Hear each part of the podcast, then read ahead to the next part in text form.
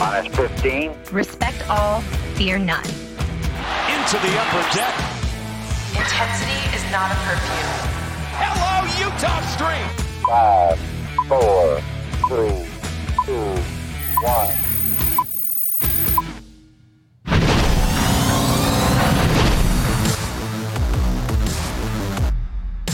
From inside the Masson newsroom, it is the Masson All Access podcast. Paul Mancano and Brendan Mortensen here with you. We're going to have Bob Phelan of the On the Verge podcast on later in this episode. But Brendan, I've had my coffee.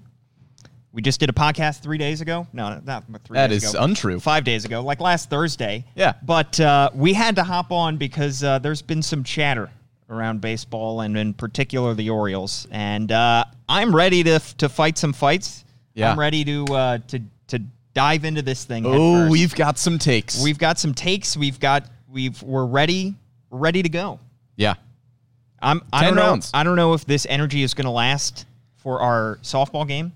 I sure hope so. There's the obligatory softball game reference. I Uh, mean, it is the most anticipated softball game of the season. I mean, it's been three weeks since we've supposed to have played each other in softball. the fans are waiting to hear what happened. And uh, yeah, I mean, I've been racking up impressive stats on my own right. You know, a lot of infield singles, um, got doubled off the other day, but we won't talk about that. Uh, but I expect to face my biggest challenge tonight when I face your team. I know you don't pitch, but I don't. uh, the results of this game will determine uh, podcast superiority, of course. Absolutely. And it, there's a lot on the line. Yeah. Podcast superiority. You just bought some new white cleats. I did. I did indeed. It's uh, after last week's debacle in the rain. Yeah. I said I should probably not be wearing sneakers for this activity. So I got some cleats. I, I'm sticking with sneakers. I'm definitely going to roll my ankle or something. As long as we don't have good. another two broken wrists incident, Anything, We're- even we're if it's just good. one broken wrist, anything, Anything is better. Short of two broken wrists is is is uh, is better. Two broken ankles, says producer Bobby Blanco. That's that's highly possible. It would have to be you run, you break one, and then you try you like put the other foot down I'm trying not in desperation, and then you break the other. I mean, uh, how would you use crutches? The crutches would you would have to go one at a time. They'd have to be your new legs. I guess. I think a wheelchair would. I think be- that's probably. I think we're missing way. the obvious answer here. Yeah, and that'd probably be a wheelchair. All right, uh, Brendan, shall we dive right into this thing? let's do it. We're going to be talking about pitching prospects in particular because that has been the bulk of the chatter around the Orioles as of late. And we know the on the field product obviously is not great right now. 18 straight losses for the Orioles. We're not going to be debating the 26 man roster per se. We're not going to be debating how good the pitching is at the major league level because right now it is not good. We're going to be talking about the future of this organization and how much confidence we still have in the Orioles' ability to see through this rebuild. Yeah, a lot of media has been, at least over the last week or so during this Orioles losing streak that has not now gone up to 18 games, has decided to jump on the bandwagon that because the team at the major league level is underperforming, the rebuild as a whole is in trouble. And we disagree with that. We have talked at length about where we think this rebuild is, but it is not in the dire state, at least in our opinion, not in the dire state that a lot of people are making it out to be at this point. Yeah. Uh, before we get into the specifics of the pitching, though, I do want to address there was an article this morning by Ken Rosenthal in The Athletic, and it just seems like a lot of national writers are jumping on the bandwagon of criticizing the Orioles at this point, and the conception of the article is basically the idea that well in 1988 when the Orioles started out the season 0 and 21 they were actually trying and that's more not- that's more admirable than what the Orioles are doing right now which is to ignore the fact that the players on the field and the coaches and the manager are are actually trying i mean that is ignoring the fact that the the people that are actually playing the game and are and are coming to the ballpark on a day in day out basis are actually trying. I get what he's trying to say. The idea that you know they're not investing enough resources in their major league roster to show that they're competing at this point. But here's the thing: when we talk about the difference in financial, uh, you know, aspects to the game and to specific teams, and we talk about why the Orioles are at a disadvantage because they are a smaller market team as compared to some of the teams in their division in Boston and New York. It's not that the Orioles don't have the ability to spend when they are good because they have shown that they are willing to spend. As Mike Elias said in the dugout on Friday, they've done it almost to a fault, i.e., the Chris Davis contract, i.e., spending too much money on Mark Trumbo, i.e., spending money on Alex Cobb, 57 million, and too much on Andrew Cashner. I think it was about 30 million for Andrew Cashner because they were trying to be good. When you have a fake salary cap like they do, where they have the, you know, luxury tax threshold, and a lot of teams don't want to go over it. The Orioles, when they are good, we believe will spend close to that luxury tax threshold. The problem is the Yankees and the Red Sox, even when they are not good, they can still spend a ton of money. They don't worry about too much about getting hampered with bad contracts. The Yankees take on bad contracts. They take on the Giancarlo Stanton. I know he's a good player, but that's a massive contract. The Orioles aren't a team that's in a position to take on a massive contract. And what that means is the Orioles, for the past several years, in addition to dealing with a down farm system and no international presence and very little talent at the upper levels of the minor leagues to be able to compete in the near term, have also been dealing with the fact that they have have had the massive Chris Davis contract on their books. They had a massive Andrew Cashner contract on their books, massive Alex Cobb contract on, on their books at a time when they're not competing. So they have to swallow that money as well. And that's the difference between the Yankees and the Red Sox is they're more able to swallow those when they are not competing. The Orioles are not. They have to save up their resources so that they can use all of them when they are good again. They have to be cheap now so that they can spend later. And you mentioned the Yankees and Red Sox, and they fall into their own category of not being cyclical. They have enough money at their disposal to any year, like you mentioned, even if they do not have a roster that is built to compete at that point, they will go spend money so that they have at least a competitive roster. Yeah. When the Yankees were aging a little bit in the mid 2010s and they were in the beginning of their rebuild, they had guys like Aaron Judge that were just coming up. Gary Sanchez was just coming up. That rebuild took about a year because along with the Aaron Judges and Gary Sanchez's that were just coming up, they were able to spend money and get good players immediately. So a team like the Yankees is able to super speed that rebuild. Yes. But how quickly we forget that the Orioles won the most games in the American League from 2012 to 2016. And we've seen other teams do this exact thing in years past. We've seen the Chicago Cubs do it. They are now on the downswing after winning a World Series a few years ago. And we saw the Houston Astros do it. They had, what, three or four straight seasons of winning 50 games, 55 games. Now they are in a little bit of that downward after winning the World Series. A few uh. of those, a little bit. They're starting it because they're going to lose probably like guys like Carlos Correa. Yeah. They're going to have a hard time keeping that core together. Already George Springer is already yeah. gone. Carlos Correa is probably going to leave. Verlander, with Verlander. that contract that now looks bad. Right. They are on a bit of the downward there. So for teams like the Cubs and Astros, this is the natural progression. Yeah. You are going through that cycle of you were really bad for a little while, you won a bunch of games, you won the World Series, that's the goal, and now you are on the downward side of that.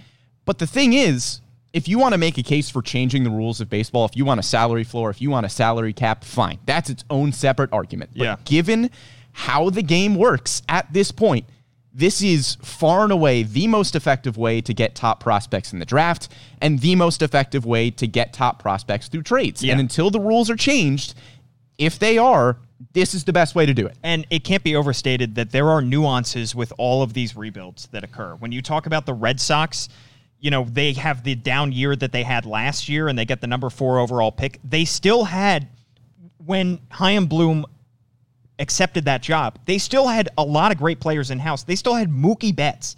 The Nationals are currently going through a rebuild. They still have Juan Soto and they still have some top prospects.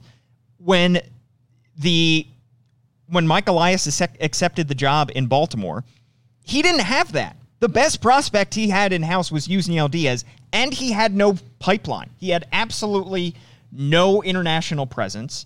That sets them at least a decade back. They were already behind in terms of technology. So there are nuances to all of these things. It's it's difficult to a lot of people just look at other teams' rebuilds and say, well, why aren't we doing that? I've seen some comments. Why aren't, aren't we doing, you know, Tampa Bay has a small market. Why can't the Orioles just do that? Well, Tampa Bay's been ahead of the curve for two decades now. The Orioles have not. Yeah, you can make a case why doesn't every other team in baseball do what Tampa Do Bay is yeah, doing, and have not a- just the Orioles. Right, and have a bottom of the. the it's Yeah. the thing is that Tampa Bay is elite at finding and developing uh, talent. Exactly. and that's what the Orioles are trying to do. But that's not what they were trying to do under Dan Duquette. They were trying to win games, and they were okay with spending at the time being. Which again, they did. Yeah, which The they did. most wins in the American League from 2012 to 2016. Yeah, exactly. And and also even the, the like we said with the Yankees, seeing more comparisons with like the Yankees and the Dodgers. They are the Yankees and the Dodgers for a reason. They, are have spending over 200 million they at have this point. un- endless money. The, the thing is, they can spend up until the the luxury tax every single year. The Orioles can do that a few years, and then they have to cut back. That's that's the deal. That's what the the market size difference is. And like you said, Brendan, if you want to talk about a salary floor or anything like that, fine. But it has to also start with being able to getting these teams to share revenue. If you want them to, if you don't want them to, fine. But that's a different discussion. And it's tough to criticize the teams that are at the bottom when they're not getting any of the revenue that the teams are at the top, that the teams at the top are getting. And I think we would both argue, obviously, this is a few years down the line, but if the Orioles in a few years are able to be competitive in the playoffs and make a World Series push, people are going to really quickly forget about the four years that the Orioles Right. were tanking. Everybody's going to say it was worth it. Yes. So if this works out, if the grand scheme that Mike Elias has set the Orioles on the path of for the last few years ends up getting them a World Series, everybody's going to say the tanking was worth it. Exactly. And you look at the first several years in the turn of the century, and really since the Orioles last made the playoffs in the 90s, that, that long playoff drought that they had between, what, 97 and 2012, the Orioles, guess what? The Orioles were trying then, and it didn't work. And they were stuck in the same, they didn't have the same bottom out 100 loss season in a row type thing, but they were trying, they were spending money, and it didn't work. And that, how is that any better than what they're going through now? Marginally, marginally. And Yeah. there was no hope then. That's And- the thing. They were slightly better on the major league team, on the major league field day in and day out, but they didn't have the, fu- the hope in the future and the number two prospect, uh, at number one prospect and number two farm system. and again, this could be an, an entire new podcast in terms of you know the fundamentals of a rebuild and what the correct way to do it is. But I think you and I would both agree that we would rather have the Orioles win 55 games this year, get the number one overall pick, and continue to build that farm system until it's probably the number one farm system in all of baseball, then sign a few middling free agents, win 70 games, Right. get the seventh pick in the draft, and not really do anything with it. Yeah. Well, you talked about the overall ability of the Orioles to see this thing through, and if it if it comes to fruition, if Mike Elias's plan actually works, that we might be able to forget about these years much more easily than if it doesn't. And the success of this plan hinges, of course, on the prospects. And there has been a lot of talk about the pitching prospects. We've talked about this on a previous podcast, the struggles that we've seen at the AAA level and at the big league level from some of the Orioles pitching prospects. And in particular, it comes down to Keegan Akin, Alexander Wells, Zach Lowther, and the biggest one in Dean Kremer. Four guys that we thought we would see something from this year. And we were just hoping to see flashes from. And we haven't seen anything from them. And f- fairly, that is a concern. Yes, it is a concern. But again, these guys are still young. They are still prospects. Corbin Burnes, his first year in the majors, was not a good pitcher. And now Corbin Burnes is a Cy Young cat. It takes time to develop some of these guys. But the thing is, Paul, you can have those concerns about Dean Kremer, Keegan Akin, Zach Lowther, Alexander Wells, but you're not looking at them as you need to go be the number one in the Orioles pitching rotation for the next five years. Right. They've got those guys. Right. They do. Yeah, and we're, we're going to talk about them in a bit. But the, the the four struggles they've had a 790 combined ERA, uh, and they have also all struggled at AAA. The the lowest of the ERAs at AAA, I believe, is in the fours, and that belongs to Alexander Wells. Keegan Akin, of course, has shown that he is not at least ready right now to be a major league starter. Same with Dean Kremer, who is having just a nightmarish season. Alexander Wells, and Zach Lowther. Maybe eventually down the line, but they're not having the seasons that the Orioles hoped they would have. All four of those guys are between 24 and 26 years old at this point. And while it is nice, it would be very nice to see them flash at this point. It's not absolutely critical. It doesn't mean that they're not going to be good pitchers down the line. And like you said, Brendan, this is the second tier of pitching prospects. And the first tier is obviously Grayson Rodriguez and DL Hall. Right. It's definitely disappointing to see these four struggle because we were hoping that we would see flashes at this point, like you mentioned. But like you said, they are not being asked to be the number one or number two pitchers in this rotation. You really only need one of them in your rotation, one or two of them going forward, hopefully. And they are still on the younger side. They're still from 24 to 26, which is around the time that once they are in the major leagues, you are hoping that you will see enough from them to stick in the major leagues. Yeah. So I'm not hitting the panic button just yet on really any of these guys.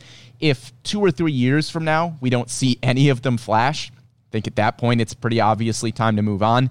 But over the next year or two, I'm still really not going to slam the panic button because you're just hoping to see flashes and you're hoping to see development. And if Yeah. there's still positive development throughout the years, you're fine with that from this mid tier of pitchers. Also, I just want to say real quick as we are live, of course, on Facebook, YouTube, and Twitter, and be sure to comment along if you're watching as well. But I saw one comment from Rick saying, if it works, it works. What if it doesn't? Minor league prospects are a crapshoot. Here's the thing if it doesn't work out, you still have a ridiculously low payroll, so you can go out and spend free on free agents. Exactly. You can, if if you go the other path and try to spend your way out of this thing, and that doesn't work, guess what? You don't have the resources that you had before. You don't have the ability to spend your way out of it again. What are you going to do? Dig a deeper hole? That's why they were in the situation that they were in when Mike Elias took over. Yeah, and if we're going to talk about I'm jumping off. if we're going to talk about a crapshoot, I would rather take my chances on some of the better prospects in baseball than Alex Cobb for ten million dollars a year. Right.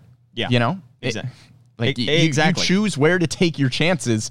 I'd rather take my chances on prospects, and like you said, if those don't work out, you still have the money to supplement the prospects that didn't work out Right. with major league talent, which is the plan all along. Yeah, the the the downside of this not working out is way better than the downside of the other side not working out. Right. Um, also, somebody bring up I was incorrect. Alexander Wells now has his ERA in AAA down to three four two. That's so development, and he's improving. He, he is improving. He's actually been. We didn't think he. We thought he was probably going to be the lowest of the four, maybe Right. second lowest to to Keegan Akin of those four guys mentioned. But okay, let's talk about Grayson Rodriguez and DL Hall. Here's the thing.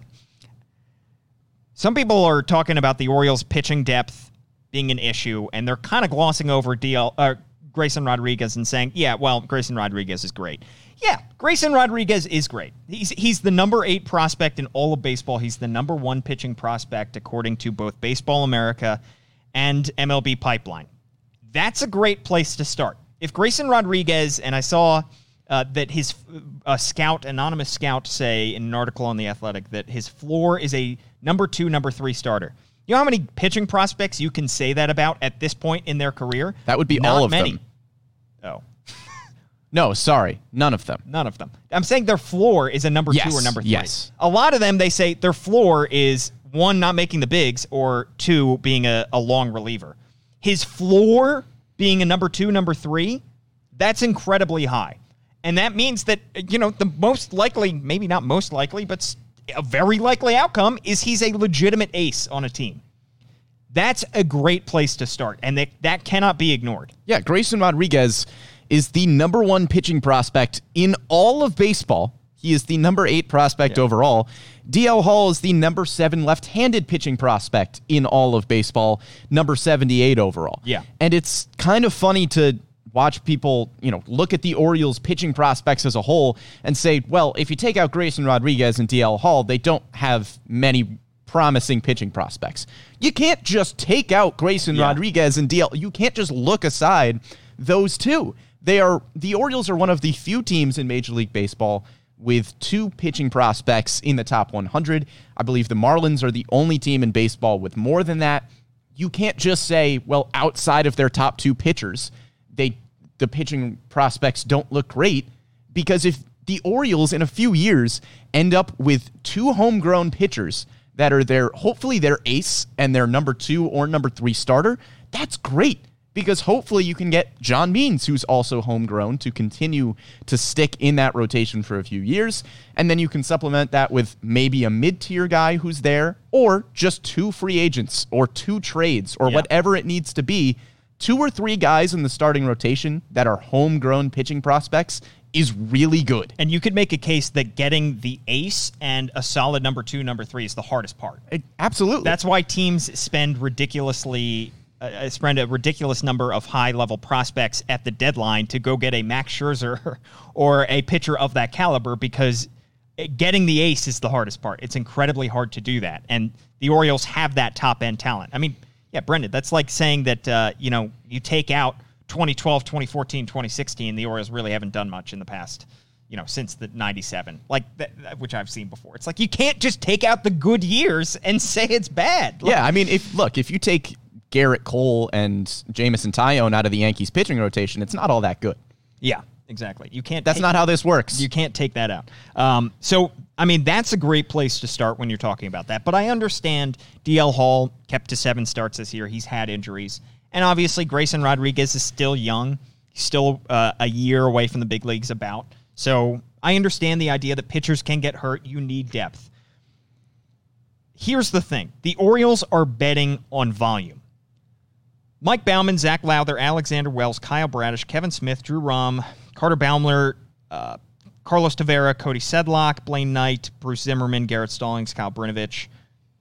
All those guys are prospects in the Orioles farm system. You cannot ignore the sheer volume that the Orioles have, in addition to Tyler Wells, who's already in the bullpen, Marcos Diplan, who's looked good, Tanner Scott, Dylan Tate, as potential relievers on this team, who are all young, who are all inexpensive, who could be here for years to come. You cannot ignore the sheer volume, and they may not have outside of of Rodriguez and Hall. We can debate the upside of a Mike Baumann, the upside of a Kyle Bradish or a Kevin Smith. But you can't ignore the fact that the Orioles have gotten a ton of pitching prospects. And the more that you have, the more likely it is that you're going to hit on one or two or three of these guys. So, uh, for a second, I want to look at a hypothetical future Orioles starting pitching rotation. Let's say two years from now. Yeah. Is it fair to assume that Grayson Rodriguez will be in that rotation? I'd say Uh, so. Obviously, assuming that, you know, injuries are always a concern. Yes. Get that. But if everything goes to plan, yes. in this hypothetical, I'm going to assume that we've got Grayson Rodriguez in the rotation, that DL Hall is able to stay healthy, and we've got DL Hall in the rotation. And I think John Means has a chance to stick around for two or three years. So let's say in this hypothetical that we've got three pitchers right there in John Means, Grayson Rodriguez, and DL Hall. Paul, I'll ask you this. In your opinion, what are the odds that one of Kyle Bradish, Mike Baumann, Kevin Smith, Zach Lowther, Alexander Wells, Dean Kremer, Keegan Akin, Drew Rom, Carter Baumler, or Garrett Stallings yeah. becomes a solid piece of that rotation? Maybe even a number four. What are the odds of that happening? It's solid because there there are so many. Right, because there's approximately a million of them that Yes. you think can potentially be in the rotation. Yeah. So if one of those guys joins the Orioles starting pitching rotation in two or three years, that is four homegrown pitching prospects that you have developed throughout your system that are in your rotation. And I don't think it is a wild exaggeration to assume that the Orioles will add one singular free agent or tr- or starting pitching or trade through a starting pitcher. Goodness, English is hard sometimes. Yeah. I don't think it's wild to assume that they will add one other guy to that starting pitching rotation, whether it is through a trade or free agency. Right. Yeah. There are That's a that's a starting five. Exactly. I mean, y- you talk about just the sheer volume of these guys. Let's say there's a 10% chance that any one of these guys hits. Well, the more guys that you have, obviously, 10% is just a number. I'm just throwing it out there. I don't know where what you would say 10% who would be 10%. Maybe a guy like Drew Rom. There's a 10% chance that Drew Rom hits. Well, guess what? If there's a 10% chance Carter Baumler hits, now you've got a 19% chance that one of the two guys hits. So, and the more the guys that you stack, the higher that percent chance goes that just one of them will work out. So, uh, that is where the Orioles are placing their bets is on the volume here because they have had to. And then when you talk about supplementing guys, Brendan, there there are several ways when it comes to building a major league pitching staff. There are several ways to skin a cat. I hate that expression. I don't even like cats. I don't know Bad expression. who came up with that cat. I don't uh, that cat. Who came up with that cat? Whose cat is it? That's my question. And Yeah. why you want to do that to that cat? I don't even like cats. I don't want to do that. But the point being, Brendan, there are multiple ways to go about it. You can go one or two of two ways and everything in the middle. I'll use two extremes. The two best ERAs pitching staffs in all of Major League Baseball in 2021, the LA Dodgers and the San Francisco Giants. The Dodgers have built almost their entire pitching staff off of guys that they have drafted or signed as amateurs amateur free agents and developed. 58% of the innings pitched this year by the league leading LA Dodgers pitching staff have come from guys that they have signed and uh, as inter- amateur free agents, not in free agency, as amateur international free agents or drafted and brought up through their system. That includes Clayton Kershaw, Walker Buehler, Julio Urias, Kenley Jansen, Tony Gonsolin, Dustin May. But they have also gone out and supplemented their starting rotation in particular, and even their bullpen with Max Scherzer, the guy with the initials TB that we're not going to mention, not Tom Brady, uh, the David Price, Joe Kelly. It still takes more to get over the hump. Then you look at the other team, the San Francisco Giants, who are on the t- complete opposite end of the spectrum, and they are right behind the Dodgers in team ERA this season. Only 22% of the innings pitched this year have come from guys that they have drafted or signed as amateur free agents, compared to 58% with the Dodgers. This is just some crude math that I did uh, before the show. And that the guys that are in house that they brought up through their own system are not the top end guys. The top end guys are guys that they signed in free agency or traded for. Includes Kevin Gausman, sorry, Anthony DeSclafani, Alex Wood, Johnny Cueto. That's the bulk of their positive innings that they make. So you can go, you can be the Dodgers and invest. Well, not any team can be the Dodgers. The Dodgers are the Dodgers. You can go that route and invest, like the Milwaukee Brewers, invest all your resources in the draft, draft pitchers high, draft them often, trade for pitchers as much as possible when they are in the minors, sign as many as you can in the international free agent market, and try to build your staff that way. Or you can go the Giants route, which is build your hitters and trade for pitchers and sign pitchers. So the idea that you need to build your entire staff from your own minor league system is ridiculous and it's a fallacy. The Dodgers have the best ERA in baseball, 58 and they're on the high end. 58% comes from drafted and player signed as international free agents. That's a high percentage.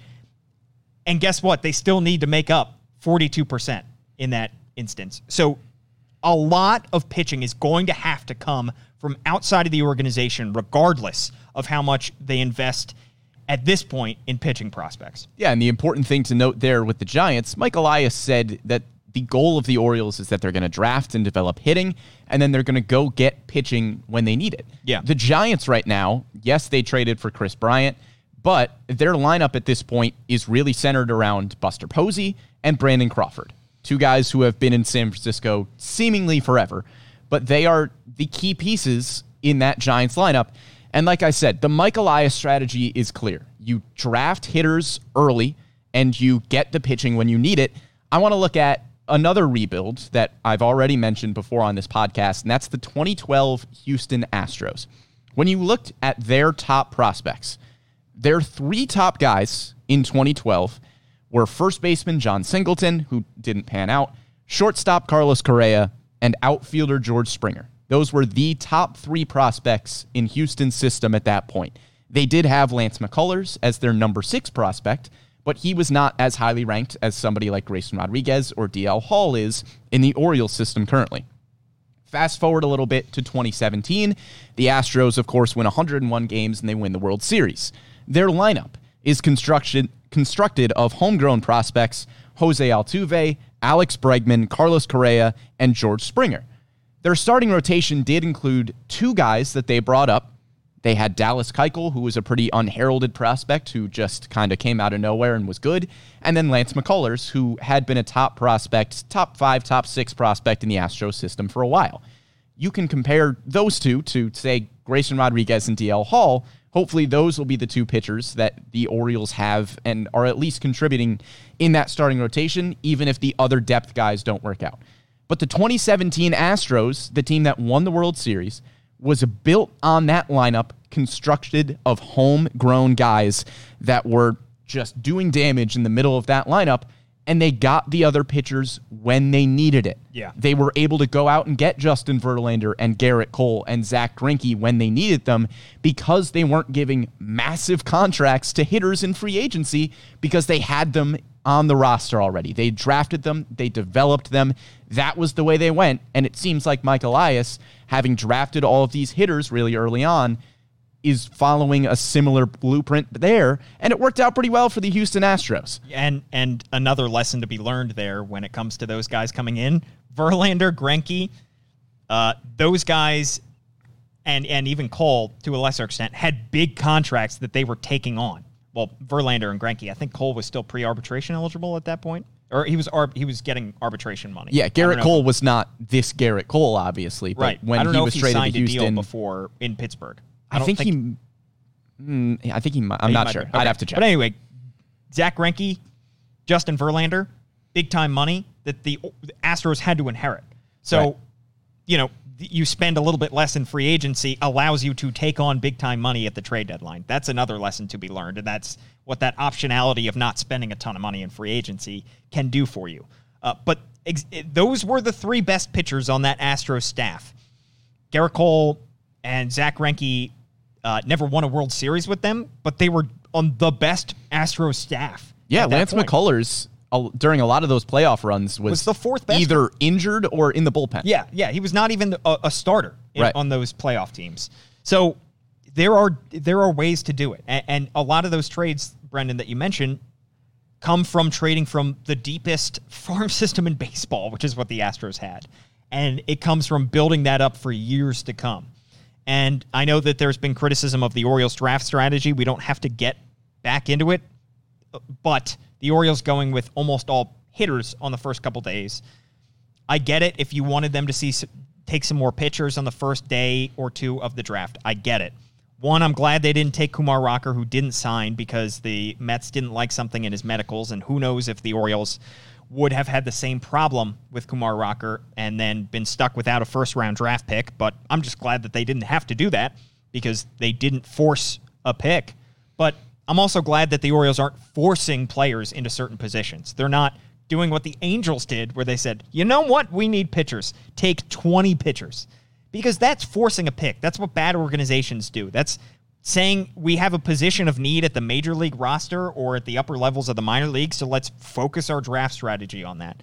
That's not what you do with the MLB draft. It's what you do in the NBA draft, maybe, or the NFL but you don't force a position of need in the draft. And the Orioles going with hitters in the first couple days shows that they were just trying to take the best player available and they're trying to mitigate the risk because pitchers are more likely to have devastating injuries in the first couple years of their minor league careers than position players. So the Orioles, of course, wait. They trade for a guy like Garrett Stallings or Kyle Brinovich or Kevin Smith after they've shown that they can be healthy for a few years in the minors, and then they go out and trade for those guys. Because look at look at what happened to the only pitcher that they drafted. Orioles took one pitcher in 2020, Carter Baumler. I think he's still going to be very good. He had Tommy John surgery. That's the risk. That's the risk that you have. Is Tommy John knocks a guy out for a year, and yes, some guys come back better than ever, but that is far from a guarantee at this point. So there are inherent risks to taking pitchers. The Orioles still took eight pitchers in the final 10 rounds. They just waited longer because they wanted to mitigate their risk. And again, we can't stress enough, they already have two top 100 pitching prospects in the system, and one of them is the best pitching prospect in all of baseball in Grayson Rodriguez. You can make a case that the depth of the Orioles pitching prospects is not maybe where you would like it, but some of these guys you still have to wait and see. Maybe we haven't seen the flashes this year with Mike Baumann and Zach Lowther and Dean Kremer, but they still have time. So if one of those guys from the mid tier decides to, you know, really improve over the next few years and is able to become a number three, number four starter in the Orioles rotation, we would look at this pitching staff completely differently Yes. in a few years. And one point that you noted there, Paul, that I want to talk about a little bit the Astros had the money in this rebuild when they traded for Justin Verlander and Zach Greinke because, like you said, they did not spend big money on free agent hitters Right. because they didn't need to. They did not need to. They had Alex Bregman, Carlos Correa, George Yeah. Springer in the middle of the lineup. You don't need to go sign an Anthony Rendon to, you know, give him however many hundreds of millions of dollars to come in and be in the middle of your lineup because you have the guys already. Yeah, they signed like a Michael Brantley who was kind of injury prone at that point, and he turned out to be a good piece of that lineup. But you didn't need superstars. No, one through nine was already loaded. Exactly. So you had the cap space to say, okay, let's take on the contract of a Justin Verlander. Let's take on the contract of Zach Greinke. And the only way you're able to do that is Yeah. if you aren't spending a ton of money on your lineup. Yeah, and, and especially with it, uh, even the Astros are a much bigger market than the Orioles. Right. Astros have much more flexibility to do something like that. And the Orioles saving money now and probably going to be not splurging in free agency this offseason allows them to do that. Um, yeah, it's going to be interesting to see. Um, obviously, like we said, it is a, a concern that those four guys that we mentioned have not taken a step up or shown much flashes yet to this point. There's still a month left, a month and a half left in this season. The AAA season extends longer than it usually does. I expect at least a few of them to flash, and we might even see a Mike Baumann make his big league debut in the final in September, maybe. We might see Kevin Smith come up, make his big league debut. There are other guys that we have not seen yet in Baltimore that could be making an impact over the next year and a half. Right. And one quick point that I want to make if you want to compare teams with smaller payrolls at this point, look at the Tampa Bay Rays. If you're going to argue about the Orioles pitching depth, the Rays currently have one pitcher in their starting rotation that they drafted and developed, and that's Shane McClanahan. Yes, they have other guys in the system like Luis Patino, who they traded for. Yes, Tyler Glasnow is injured, but they traded for him as well. They have drafted guys like Brandon Lowe. They have signed and developed Wander Franco. They drafted Kevin Kiermaier. They traded for guys like Joey Wendle, Randy Arozarena, and Yandy Diaz when they were still not major league caliber players. They were still, you know, needed to be developed. So they prioritized the hitting and then they went and got the pitching where they needed to. Yeah, and also keep in mind the Orioles are unfortunately on a path to have the number one pick in next year's draft. I think Elijah Green's like the top prospect at this point, but anything can change. What if there was like a Jack Leiter, a, a guy of that ilk, sitting out there available for them to take with the number one overall pick in a year's time? They could they could take another great pitcher, Yeah. with the number one pick or number two pick in, in next year's draft, and then have Grayson Rodriguez, DL Hall, and ex great right-handed pitcher from college. They could. So there are oh, the the Orioles rebuild is not complete yet. The the Mike Elias is not done acquiring talent, um, and it, it- this is a process, and the Orioles are not yet there. But the hope is that they will be. because again, much to the chagrin of Ken Rosenthal, as the rules currently stand, this is the best way to get young prospects, Right. And to hopefully have a window of opportunity to win in you know the four or five years after you began the rebuild. Yeah. this is the best way to get those guys. And then you got to develop them, of course, which uh, the Orioles are working on as well. And I think we're Right. going to see the fruits of that uh, come to bear over the next, you know, several months as well. Because we we went down to Delmarva and we talked to Matt Blood, director of player development, who talked about the trip that he took Carlos Tavera and some of the other highly drafted Orioles pitchers, highly drafted being, you know, using that liberally because they were taken in the 10th, 11th, 12th rounds, but took them on a trip to the Wake Forest pitching lab, a deal where they have, uh, you know, to take pictures to to show the biomechanics of how they're working, how their body is working. And in order to develop these guys, you have to introduce them to analytics and advanced metrics at a younger and younger age. And that's what the Orioles are trying to do.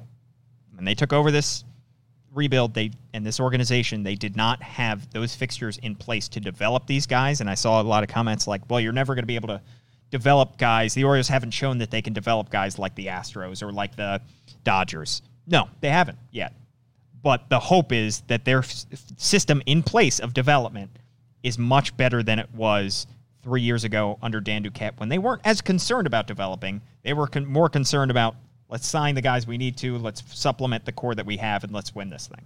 Right. And obviously, the player development side of things is the flip side of the coin because after you draft the high prospects, you still have to develop them. You still have to have them reach their potential at the major league level. But as you continue to add prospects into the system, you are not guaranteeing that you're going to get more guys that are quality major league players, but you're stacking your deck. Yes, exactly. Well, have we gotten in enough fights yet today, Brendan? Uh, yeah, I want to address one comment on YouTube. It says, uh, "Why do we keep using the Astros blueprint? The AL East is a very different division." Again, yes, it is uh, Nuances to every re- rebuild. right, but also uh, the Astros blueprint blah, blueprint of Blueprint? winning hundred plus games for multiple seasons and some World Series seems like a, a decent blueprint. And the fact that Michael Elias came from that organization right. makes a natural connection. But again, no, I get the point. Nuances to every rebuild. Right. It's going to be a more uphill battle for the Orioles than it was for the Astros because, like we said, Yankees, Red Sox always going to be there. Rays are always going to be there. Yankees and Red Sox can spend with the rest of them. Blue Jays already have one of the best young cores in baseball. It's going to be hard. Guess what? Nobody cares. Nobody likes to hear your sob story. You know, the Orioles and, and Mike Elias tries not to play that fiddle too much because that's just what he has to deal with. He took the job knowing that it's maybe the best division year in and year out in baseball, or it's one of them. So, you know, it, the Orioles are just going to have to play through it. They're just going to have to be good. It's in the it- division you're in. that you're just going to have to be good in a team of re, in, a, in a division of really good teams. So that's that's the hope.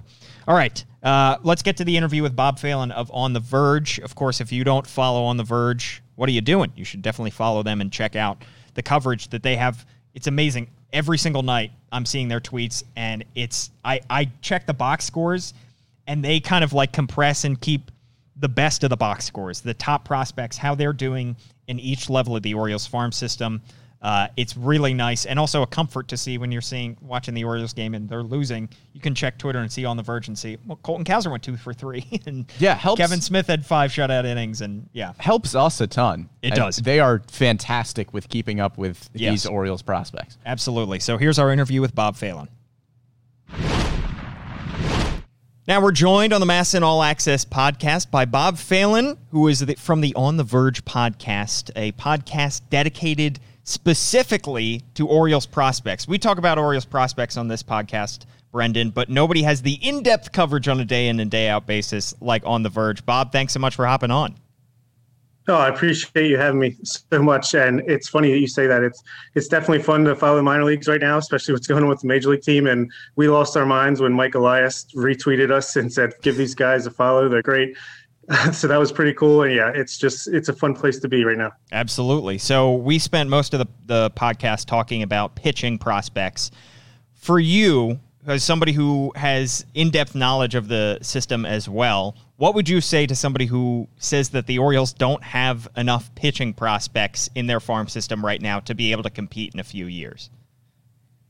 I would say, first of all, I, I disagree in general that we don't have enough uh, pitching prospect depth because if you look across baseball, we're no different than any other team. We have two top 100 uh, prospects that are pitchers.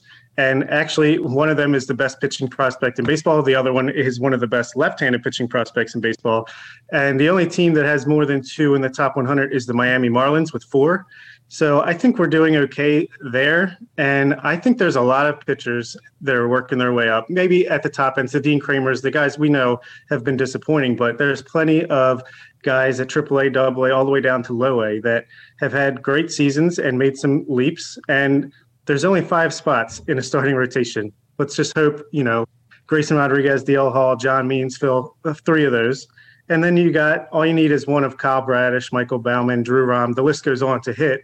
The rest could be quality relievers. That's valuable too. You can also acquire talent in other ways. You could sign free agents. You can trade from your depth for established pitchers. So I, I would disagree with that sentiment.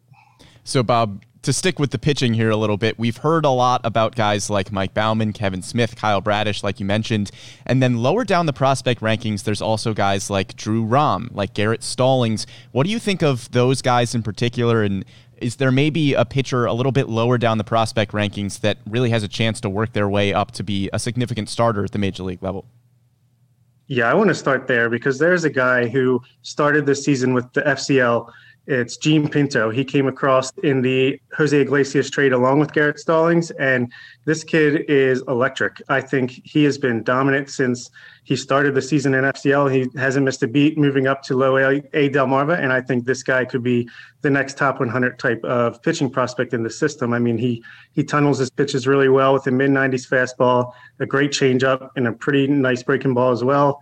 I would definitely pay attention to him. I think he could be, uh, you know, an upper tier type of pitching prospect uh, to break through through that depth. But guys like Rom, I'm he doesn't have the best stuff, raw stuff. The velocity isn't what you would want to see from a starting pitching prospect, but he's getting results, and he's still just 21 years old. So clearly, he's doing something right. Um, I think he could, at the very least, be a nice left-handed reliever when he hits the major leagues. And guys like Kyle Bradish and Michael Baumann, they might not live up to mid rotation potential, but these guys have excellent, excellent stuff that at the very least could be high leverage reliever type of high 90s fastball with a good breaking ball. You mentioned a couple guys that uh, have started at the FCL, and I think that's been a great proving ground for guys that we have not got eyes on yet. A lot of guys that came over in trades over the past year and a half, really, and a lot of guys that were players to be named later in some of the major deals that Mike Elias has made over the past 12 or 18 months. Some guys that we're actually getting to see right now Isaac De Leon, Mishael Deson, these guys that we've just seen their names in prospect lists. But what kind of potential can those kind of lottery picks, those very young middle infielder, athletic type of players bring uh, to the Orioles, considering, you know, they may not be in the top 30 in the Orioles prospect uh, rankings, but they certainly have potential given their age and athletic tools. Absolutely. And this is one of the most exciting things for me this season because this is something Orioles fans have not seen ever.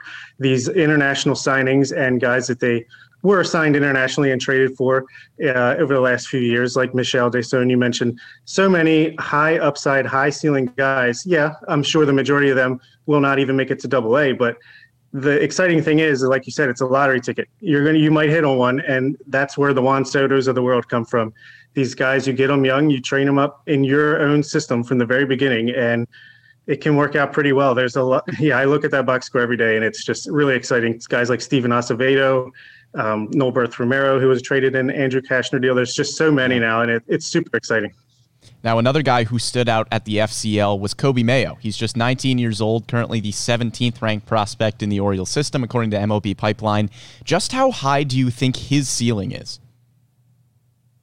the ceiling is super high on Mayo. I mean, this kid has tremendous raw power. Jon Meoli wrote a great piece about him on the Baltimore Sun uh, over this weekend, and yeah, his his arm is tremendous as well at third base. I think he's going to be able to stick there as long as he doesn't, you know, grow grow to like seven feet tall or something. But uh, he he is going to hit. I think. I think he is one of the guys that might be itching for that top 100 level around this time next year.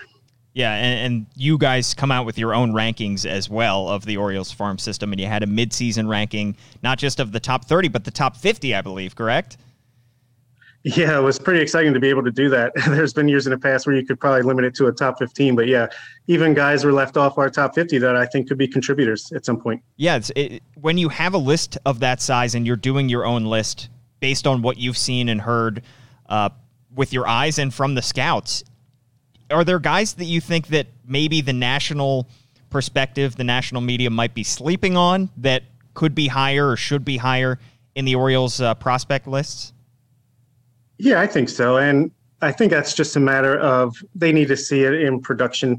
But you see guys like JD Mundy, who was an undrafted free agent, he gets signed he probably would have been drafted if it was a normal year, but he starts in Delmarva, rakes, earns a promotion to Aberdeen, doesn't slow down a beat. Now he's in Bowie. He's he's nicked up. He hasn't played in Double A yet, but he's a guy that I think could actually hold some value. A guy like Pinto, like I mentioned before. Yeah, they're definitely guys. Zach Watson, who has kind of yeah. brought the power out this year. So there's definitely guys that I think could raise themselves. Toby Welk, I could just name them all day long here, but uh, it doesn't mean they're gonna. It's all gonna work out. But it's just nice to have options. The more depth you have, the more chances one of them will raise the level. So it's just a good thing. Raise the floor. Yeah. Now, you recently spoke with Orioles Director of Player Development, Matt Blood. What stood out to you the most about that conversation with him? raise the floor. That was his slogan. That's what I just said, and yeah. he said it a lot in that interview. Um, and I think he's right. And the guys in specific that he mentioned, like Joey Ortiz, who he I hadn't heard this until he said it on our podcast, hit a ball 110 miles an hour or 112 miles an hour. I didn't know he had that kind of pop in him.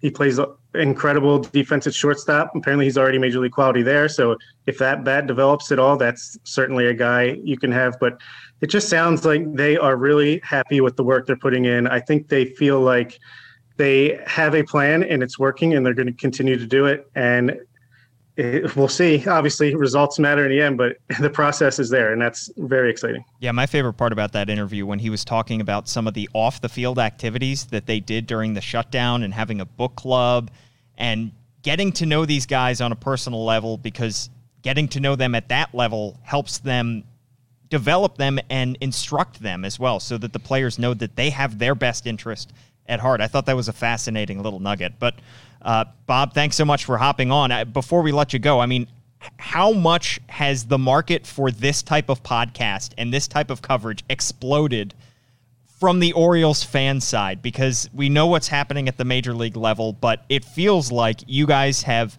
justifiably so drawn a ton of attention for your coverage of the minor leagues. How much do you think Orioles fans are invested now in what's going on in the farm system? it's been pretty tremendous, actually. Very surprising on our end how much our interest has grown, especially because we started this podcast right before the pandemic hit. And there was no minor league baseball for the first year plus of what we were doing. And then once the games actually started and people saw what we were going to be able to do as far as the Twitter account, putting highlights and really diving deep into the system, we've seen a lot of growth in the interest there and enough so that we even started a patreon and there are people willing to pay us to put out even a little bit more content so it's very exciting and uh, hopefully that continues and eventually we can talk about the major league team too and won't, we won't avoid them too much absolutely so bob what's the how can we find on the verge and how can we find your twitter and social media you can find the podcast anywhere where podcasts are found. Just search up BSL on the Verge. You can look at our Patreon at patreon.com slash on the verge. And I'm on Twitter at the Oriole Report and the podcast Twitter, which is a great follow, is on Twitter at BSL on the verge. Absolutely. Bob Phelan, thanks so much for hopping on. Really appreciate your time. Appreciate it so much, guys. Thanks a lot. That just about does it for the MASN All Access podcast. He's Brendan Mortensen at Brendan Morty on Twitter. I am at Paul Mancano on Twitter. Thanks so much for tuning in, and we'll catch you next time.